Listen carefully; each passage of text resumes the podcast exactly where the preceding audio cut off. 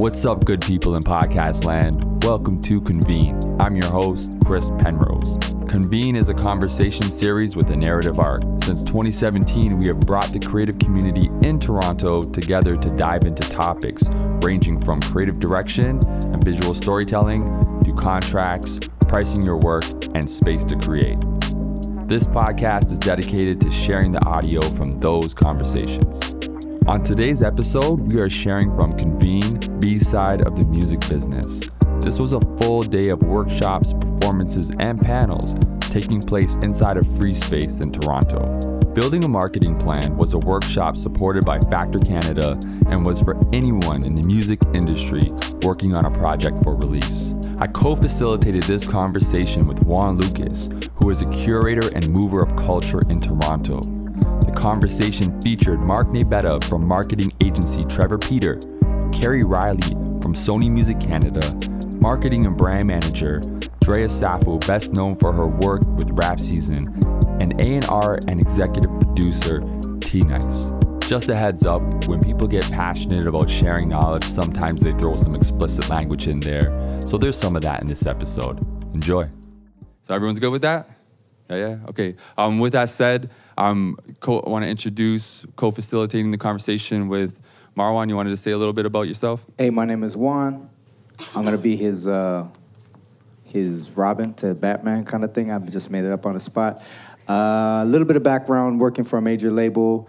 Little bit of background just being in scene in Toronto over the years and just uh, seeing people trying to get the word out. A big part of marketing is how do we get the word out and effectively connect with a, a result that we're looking to get. So we're gonna try to ask some questions of each other and help facilitate a conversation that allows us to figure out how we can effectively execute our goals.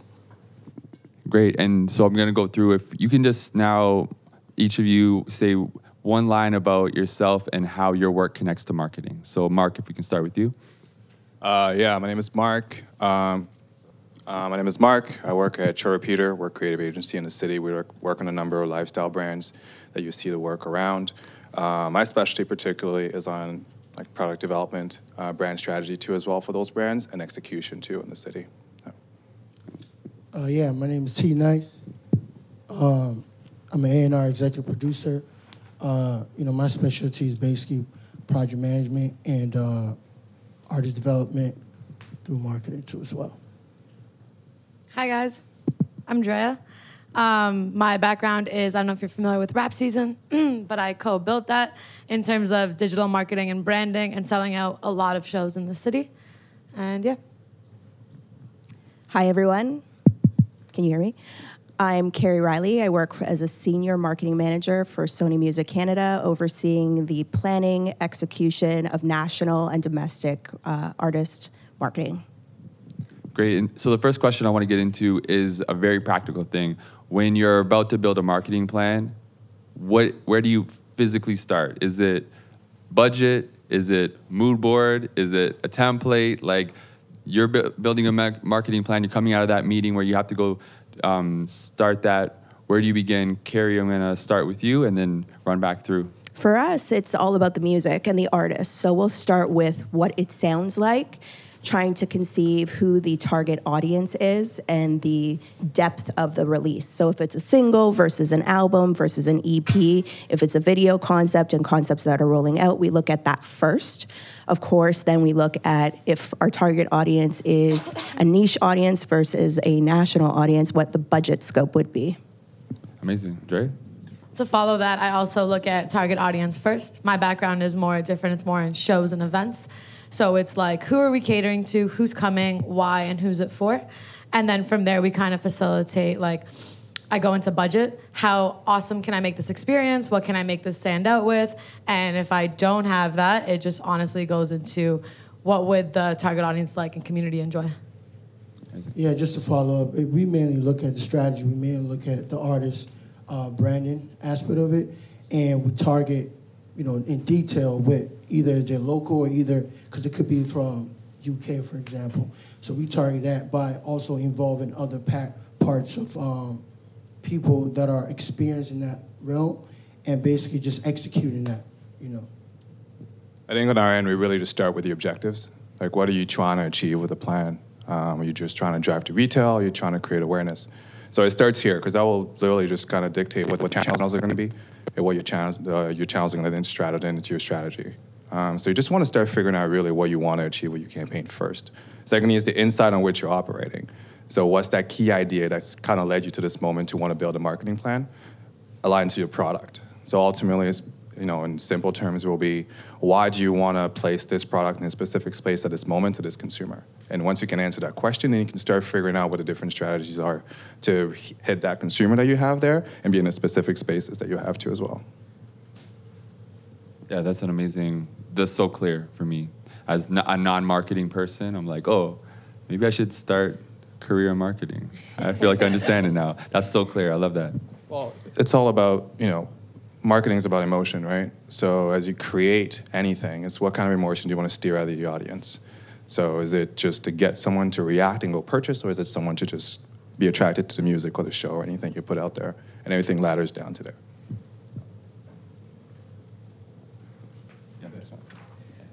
You know, I'm going to jump ahead to a different kind of question. Um, and it's about budget because a lot of people here, who's, who's actually marketed a project? I need, put your hands up if you, you've actually marketed a project at this point. And I'm going to ask you a question. Did you have a budget of five? If you've had a budget of 5,000 or more, put up your hand. If you had 10,000, put up your hand. Right? So we, I wanted to get a, a sense of what kind of numbers we're working with here. So, you know, Carrie's worked with artists, you know, like the Justin Biebers and the Chris Browns and the OutKasts, and then you've worked with local artists such as, give me a couple of local artists. Uh, Notified, Sean Desmond. Notified, Sean Desmond. Use your mic. Notified, Sean Desmond, Keshia Chanté. I would even consider Justin at the early days a local artist because nobody had a clue what was going on when we did. Except Usher. There we go. But Usher. yes, I know. So I just I asked that question about the budget and what kind of spend because I, I think that sometimes that people feel often handicapped by the amount of money that they have.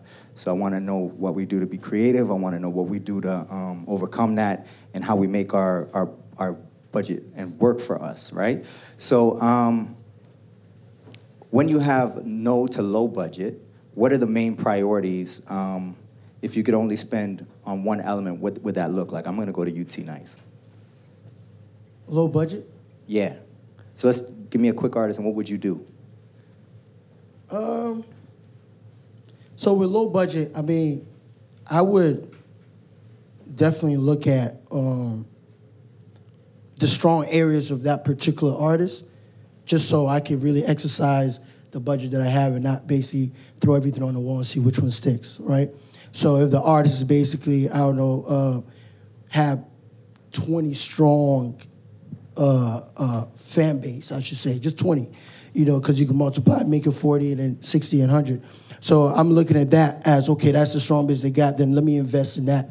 That budget that I have, let me invest in that 20 people. Now, if that 20 people can tell another person, another person can tell another person, in that way, I feel like that will work in the sense of like using or at least getting the budget where it's worth, right? Because if it's a low budget, it's really it's really hard. I don't advise people just to try and see if it works or not. You don't have time for that, right? So I would really exercise on what the strong hold is and then just execute on that. So building awareness with your existing core base and kind of feeding that and hoping to grow that organically. Right. Okay, and you go for something more tried and tested. Exactly. Okay, not just something gimmicky, but something tried and tested. I'm gonna ask that same question to Drea. Um, what are you doing? You're coming from a digital space, so I am. I'm coming from digital and events. And to me, sorry, low budget means uh, more work, actually. So when you have a low budget, you have to make sure more people know about it. And you gotta use what you got and pretty much m- make something out of nothing, technically. So if I'm taking that, that means I'm setting out my priorities. What's more important? Is it the ads I create, the mailers I sent out, or am I producing low budget content and doing higher ads with that? Um, it's also about kind of, as well. Oh, thank you so much. Definitely. That. Sorry, guys. I'm a smoker. I'll apologize. um, I also think with low budget, it's creating something that doesn't look like it's low budget. So uh, with pretty much concerts and events, when you have a smaller show, you do have a smaller budget, but the, always the key is to sell out the show. So I'm not gonna redo a Facebook ad a million times and change my target audience. No, I'm going to use my resources, get a mailer done, get a different flyer done, change my tone, talk pretty much talk about it online in different various ways. So if I did an Instagram ad, I'm not doing an Instagram ad again. I'm gonna go to Google and I'm gonna do a YouTube tailored ad and I'm gonna pretty much do $25 for five hours because that five hours is more important than $100 over four days. So it's really about being more strategic when you have a lower budget. how do you find that five hours too that you're going to choose in the day? Because it's not random, right? Yeah, it's not random. You got to study analytics. So when you go in the back end of anything, if you have Instagram right now and you have one of those business accounts, you click on the analytics side, it shows when your fans are active on like your fans. Who's looking at your stuff when? Why? What are they clicking on? What are they saving? So I spend about an hour studying that before I put a strategic plan into place.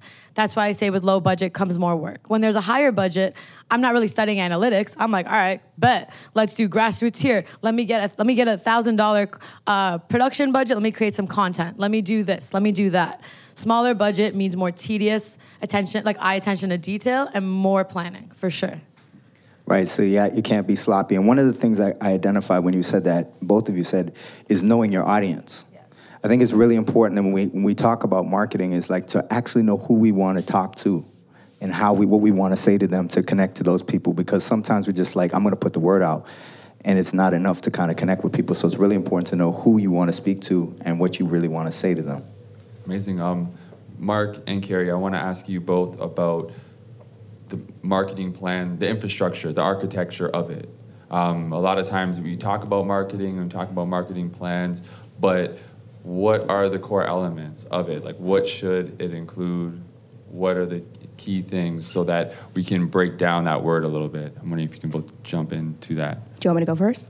So for us, we're definitely looking at the demographics, psychographics, including those details. We're also looking at the analytics. Um, Can I just pause? What are psychographics? Uh, basically, where the consumer lives within the space. So, are they shopping online? Are they going into physical retail outlets? Um, are they going to shows? What shows are they going to? Um, behavioral studies, essentially, looking at how they behave within the scope of the music in which we're promoting. And and if you're not say working with an entity like Sony, what's the kind of grassroots or DIY version of accessing that kind of information? Or what would your direction be on that? Well, we look at similar artists as well, right? So if the sound is similar to somebody that's doing something in the city, say we're looking at a local artist, we're looking at what shows have they played, how successful is the narrative that they're communicating, what's working for them, what's not working for them, and try and fill the holes and voids in our planning with respects to the artist proposition that we're putting forth. Well, that's, that's amazing. So it's like looking at case studies? Absolutely. We look at all things. We're looking at international artists, we're looking at domestic artists, we're looking at, you know, where the artist sees themselves in the narrative of the, of the conversation that we want to communicate outwards as well. And so, Mark, are there other elements that you see in a marketing plan in addition to what Carrie is saying? Yeah, in a lot of cases, when you work on lifestyle brands, a lot of conversation will be around disruption. So, you know, the first thing that'll happen is then the way, the channels, the way the experience can come through, right? So an integrated marketing campaign will be digital, print, also, also out of home, but also have experiences, simple term brand activations. Um, so in a lot of cases, once you've zeroed down your target, uh, you've zeroed down the geo sort of location where you want to be, how are you disruptive in that area and in this space? And it's both digitally and all the different platforms that you're going to go through. So it's what the technology is that's out there that can help amplify that plan that you have. And that kind of has an impact on technology too as well, because mm-hmm. you want to be smart in how you use your tools. A budget's a budget, it's fantastic when it comes in, but you know, if you're gonna use $100,000 just to have an AR activation and it's not gonna hit anybody, what's the point, right?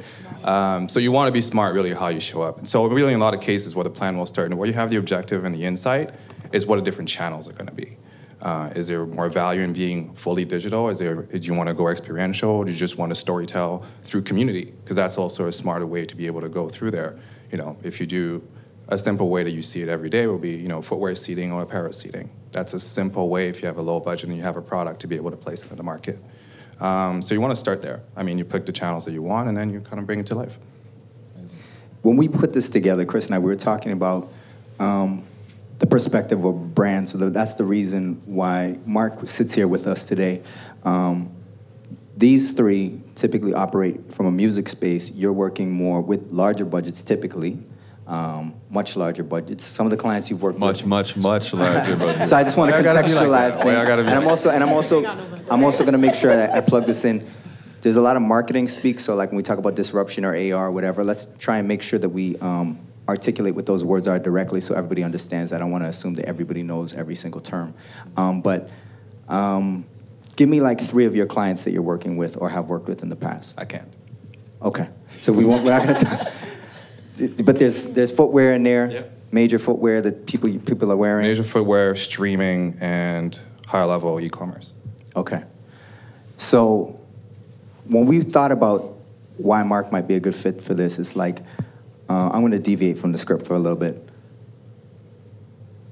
Artists that uh, you work with, or the artists that a brand would be interested in working with. What do you look for when you're looking to partner with an artist? Or what, what is looked for, even if it's not you? What is typically considered when you're looking to partner with an artist? alignment and audience. Okay. And I think, you know, the biggest takeaway I would ever say is for anyone who's trying to work in brand partnerships is build a brand pyramid. Um, build a pyramid that you tier from primary, secondary, tertiary. What a What's a brand pyramid? So a brand pyramid is basically you're ranking the brands that you think you want to work with and align to what your storytelling and what your personal brand is, or what your message is too as well. Um, it will usually have a pinnacle, and it will, it will all depend on the person too as well, who you want to work with. But if you really are looking for partnerships, just start scaling those. See who it is that's in your in your perimeter that you want to work with, and start realizing if they're saying the, telling the same story as you. Because storytelling, I mean, as a musician, you have the natural ability to storytell. All your channels and all your medium is all about storytelling. But does that align really to what the brands are kind of working with? Because ultimately, what I do want to warn everyone all the time is that you have the opportunity to work with brands, and it's great, and it amplifies your message. And it also exposes you to a new consumer, perhaps, that did not know about your product. But in a case where you aren't prepared to be in a space where you can storytell in parallel, it could be cannibalized too as well. You don't want to just have a peak moment and then be utilized as a platform and then vanish after. You want to be come in an equal playing field where you can kind of partner with a brand and be side by side, work together, and then power up the way it goes to. Because a brand will always have the power to then be able to bounce back on their different priorities that they have. So see where the brand is, see where the message are. If really you want to work in apparel, look in the different brands that align to the story that you're telling. If really you're someone that wants to tell a grassroots story, what are the brands that are out there to tell a grassroots story? And then go from there. Simple examples that you'll take in your market will be Roots and Jessie Reyez. They, it's a Canadiana brand, it's heritage brand. Roots want to tell a story about the new Canada, how Canada looks now. So you put Daniel Caesar, you do Jessie Reyez. That's the new Canada. For them, it worked too as well because those are two artists that go around the world and are proud of telling the Canadian story. So that alignment kind of brought into play, but on a simple playing field. We're Canadian, we're all proud of being Canadian, and we wear Canadian. That worked there. It doesn't take away from any one of the two. So find an alignment. Do a brand pyramid, see who it is that you want to work with, see what story they're telling. If it's not similar to you, maybe it's not the time to be able to work with them, but find the avenue through which you can actually do that. That's the smartest way of approaching it. And perhaps there are brands you can work with directly that aren't perhaps big in scale, but you have an opportunity to find a way in to align your story with. I want to follow up on that to Carrie, Drea, and T Nice. Um, where does this, in your strategy, connecting with brands, maybe leveraging the brands that, or resources that brands can bring to the table, um, the amplification that brands can offer play into how you're approaching marketing? And, but also, um, what are some of the cautions that you also have in mind where to mark's point you know like you, you can just be a part of their campaign and now you're more known for that campaign than your own uh, music um, do you want to Carrie yeah. I can go first. Um, to your point, there definitely has to be a brand affinity. And with that in place, like we'll look at particular brands to see what our messaging is and how it aligns to the brand. And we're also looking at brands from a different perspective when you're talking about a major. You're talking about budget offsetting costs, you're talking about scale of campaigns. Um, you're talking about local activations and how they can be complemented by brands as well. So we could go like low end and say we want to do a release party and we need brand sponsorship to offset the cost for a release event. Or we could be talking about a national advertising campaign that we want to align with a brand partner to see what they're doing in, you know, whether that's TV, print, or digital space to further expand our audience in their lane as well as leveraging the artist's socials or the artist platforms to communicate a message that is on brand with what they're communicating as well. So, Amazing. hope that answers it. Yeah. Dre? To both points, I'm just gonna say it has to make sense. If it doesn't make sense, you're kind of wasting time. If you, let's say you do one of those, um, what are they called? Those charts where there's two circles, one in the middle. Venn diagram? Venn diagram, yes, you do a Venn diagram. If there's no similarities in the middle, scratch that. Next brand. You know what I mean? Just keep going. The tone has to match. The audience has to match. Everything has to kind of has to align, and it has to be progressive. If it's not progressive for you, for the brand, and there's no growth or there's no kind of, I don't even want to say, not even balance, but just um, something that could help both parties. You kind of are. I wouldn't say wasting your time, but kind of move forward um, the reason why people kind of partner up with brands or do a brand partnership is to introduce new audiences. So if you're not introducing a new audience or you're not being progressive, then it's the wrong brand for you or the wrong partnership. So just keep searching and digging. You can build it out with literally just strategy, target audience, everything these guys brought up. It must make sense. to build on what what Drea said, typically it is to, to, to amass new audiences. Sometimes brands want cool. That's why they're coming to see us. So they want legitimacy in different spaces. So just because someone's trying to throw you the bag doesn't mean that's what you need because that may be a brand that just doesn't suit your your value system. So I just want to go back to thinking about what you were talking about before. Think about who you are and what you want and what you represent. If there's somebody who just doesn't represent what you're about, you really need to think about how you want to engage with these folks even if they got the bag.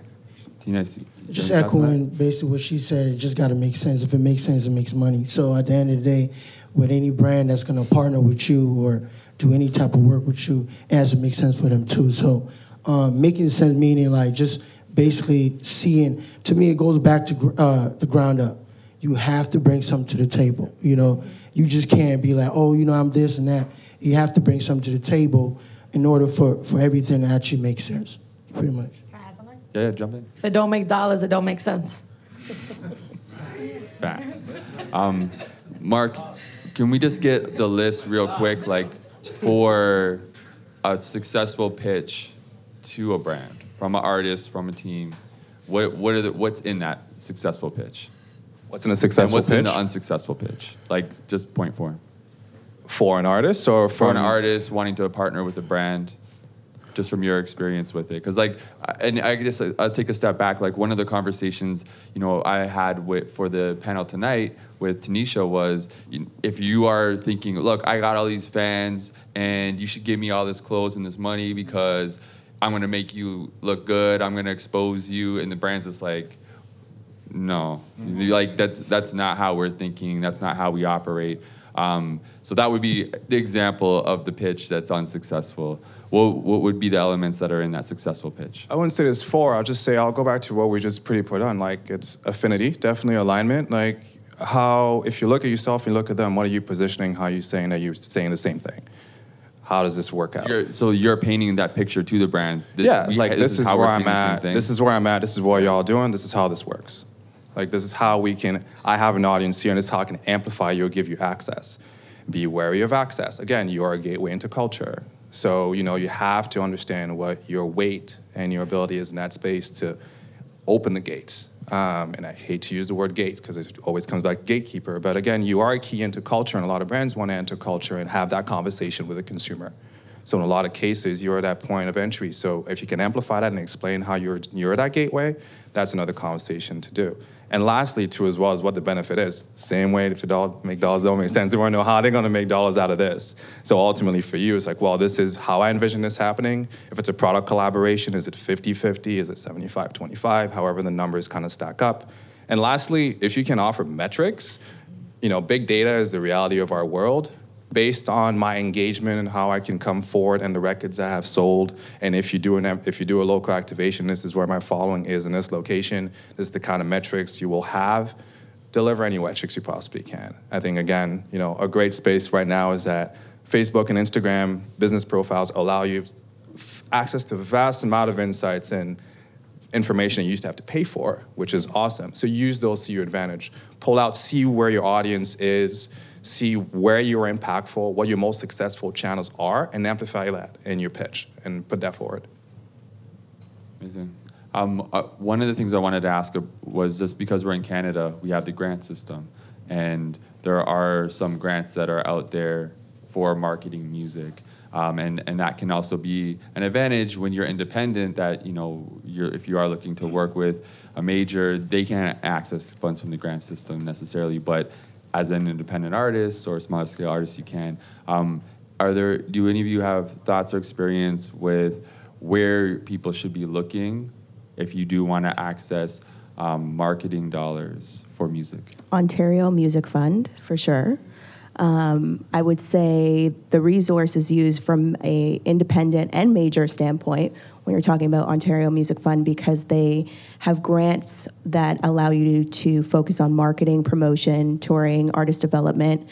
Um, all of those facets of a artist brand essentially uh, from a marketing standpoint you would either have the artist management team fulfill the application and we would complement it with a full-scale marketing plan um, but again independents do it every day there are other f- grants that were in place previously that are no longer in place, unfortunately, but one of which that still is standing as well is StarMaker. But StarMaker is once you hit a certain threshold of sales, then you qualify for uh, grant uh, complement to whatever activity you're willing to invest in as an artist as well.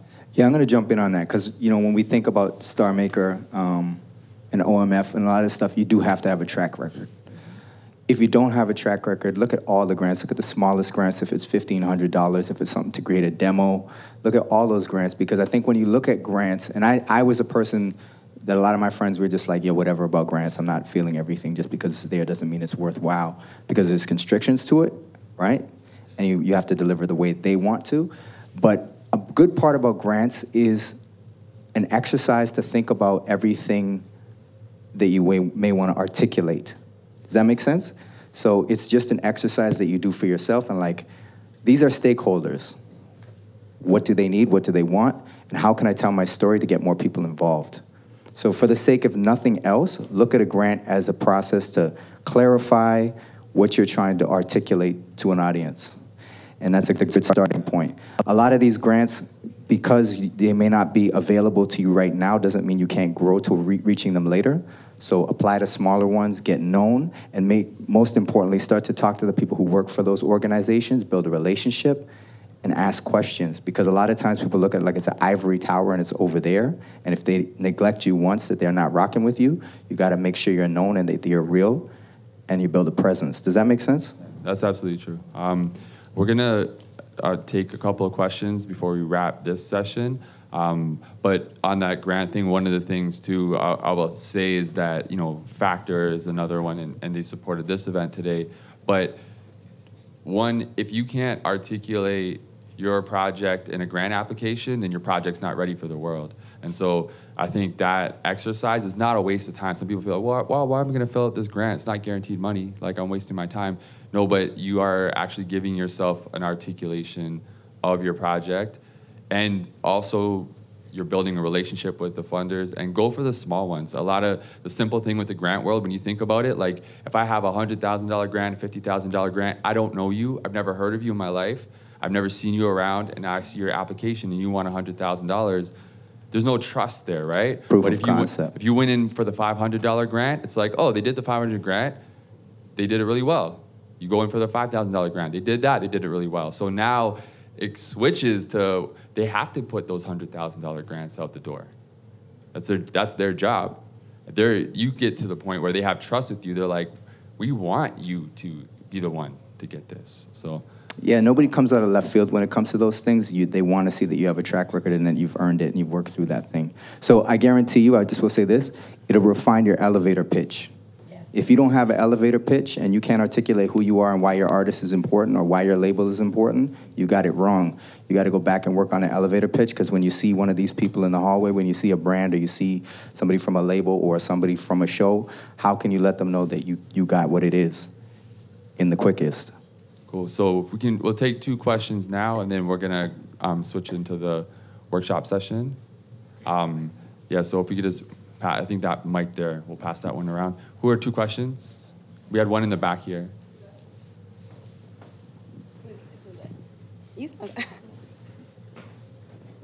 Thanks. Uh, my name's Freddie. First off, really great uh, presentation here. Uh, I just had a question between audience and community. I know we kind of use the term interchangeably here, but I think there's like an important distinction between the two.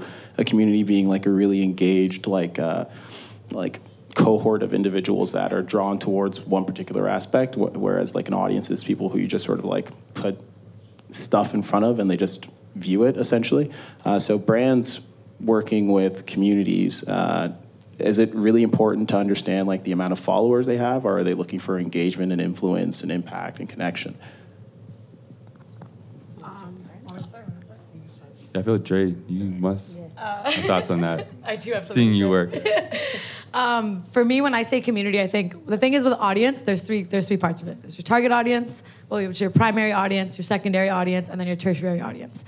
Your primary audience is your community. It doesn't really matter what their numbers are, but if they're like out here, if they're on road, if they're you know the right people. I never say you need hundred thousand followers, but if you have 500 of the right people following you, word will get out. So, community to you could mean anything, but really it's your primary audience because those people are as important as you. And they're to be the ones kind of elevating whether it's your brand, your event, your artist, or anything than that. And then your general audience that you're kind of just marketing to would now be your tertiary. And your secondary are people that are interested but want to know more. So now you're kind of like changing your tone or changing what you put in front of their face for them to understand it and be like, oh, I want to be like, yeah, this is cool, this is dope, or yeah, I, I kind of I mess with this. I'm a I'm gonna align myself here too. You know what I mean? As well as community. I'm not saying an influencer or anything. Sometimes it happens in every city. People just want to be where other people are. So if you put the right people as your target audience and they're the ones kind of amplifying whatever you're working on, now your audience, your general audience, will just show up and show out because like, oh, they were there, or oh, yo, they're going, I'm going for sure. So. Carrie, how does a major think about that distinction I'd say between the exact and- same thing, to be honest with you. Like, you hit that like out the park. No, we can't. We can't shut down the knowledge, man. We can't shut it down. Knowledge flows. Um, no, I, and I think that distinction is amazing that, that was made. So thank you for that question, because that difference between community and audience is like I'm trying to genuinely share something with you that I believe in, or I just want you to buy something. I just want you to see something. I just want you to click it. Like, and that that difference is brilliant. So we have another, one more question. Any other questions?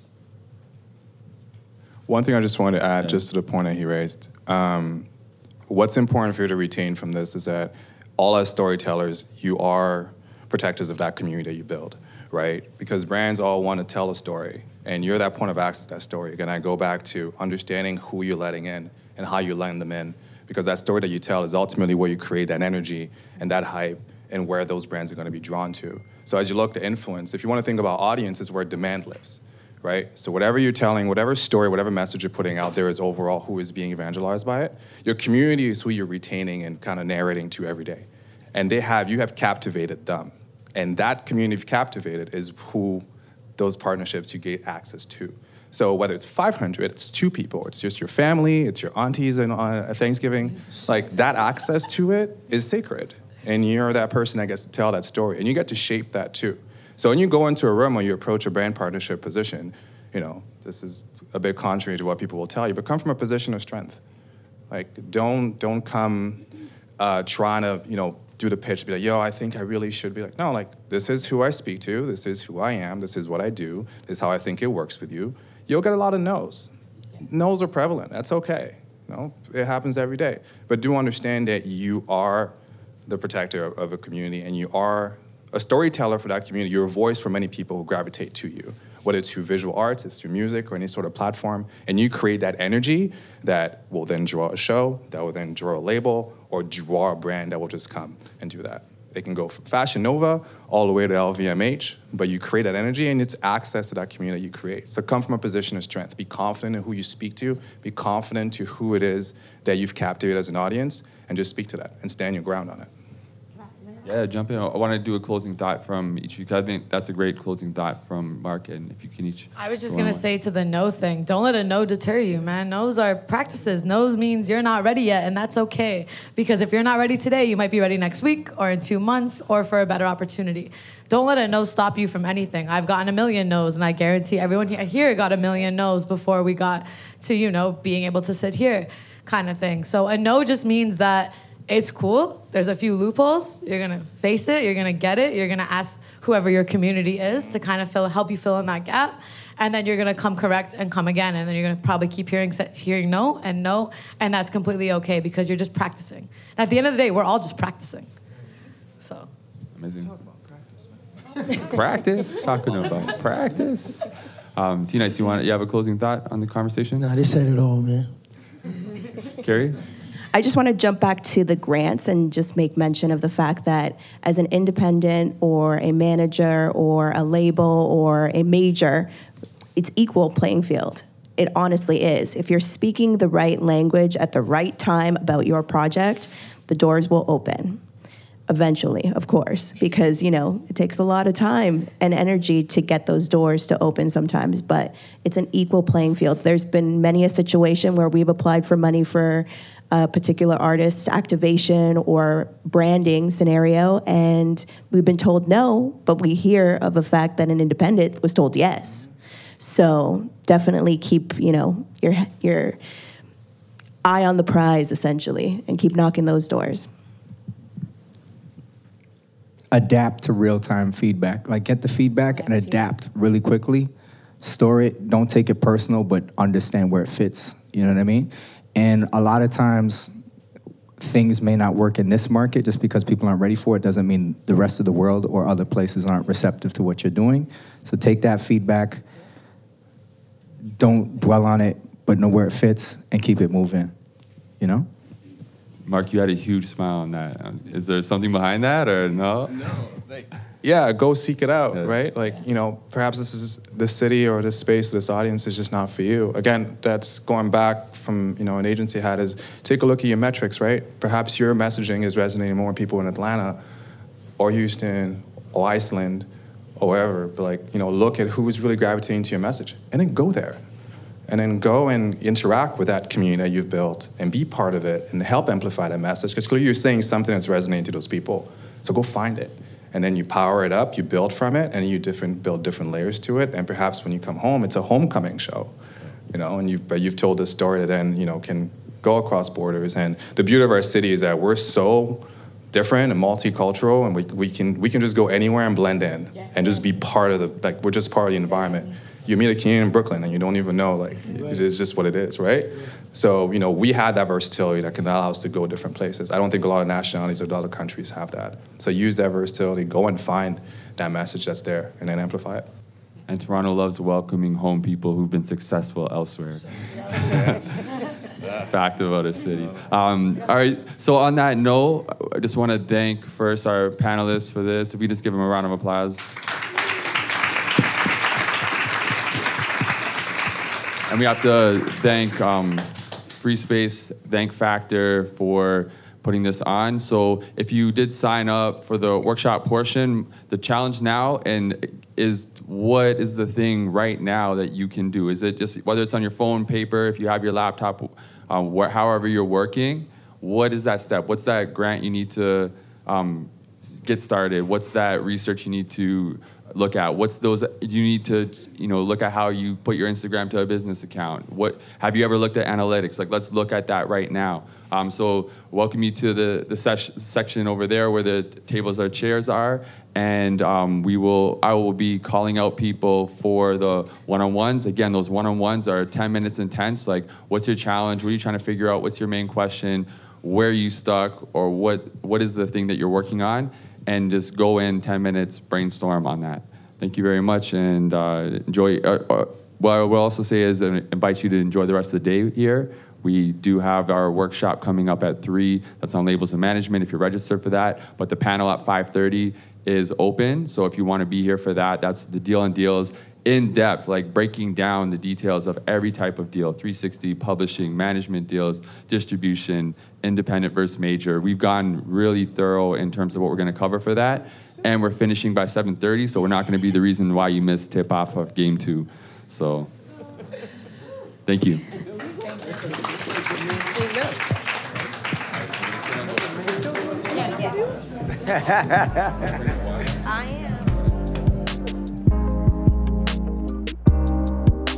Thank you for listening to this episode. You can find out more about Convene at watrvision.com or on Instagram. That's W A T R Vision. Convene is founded and produced by myself, Chris Penrose, through Watervision Creative. Production, editing, and sound design of this episode is all done by Martin Agnon.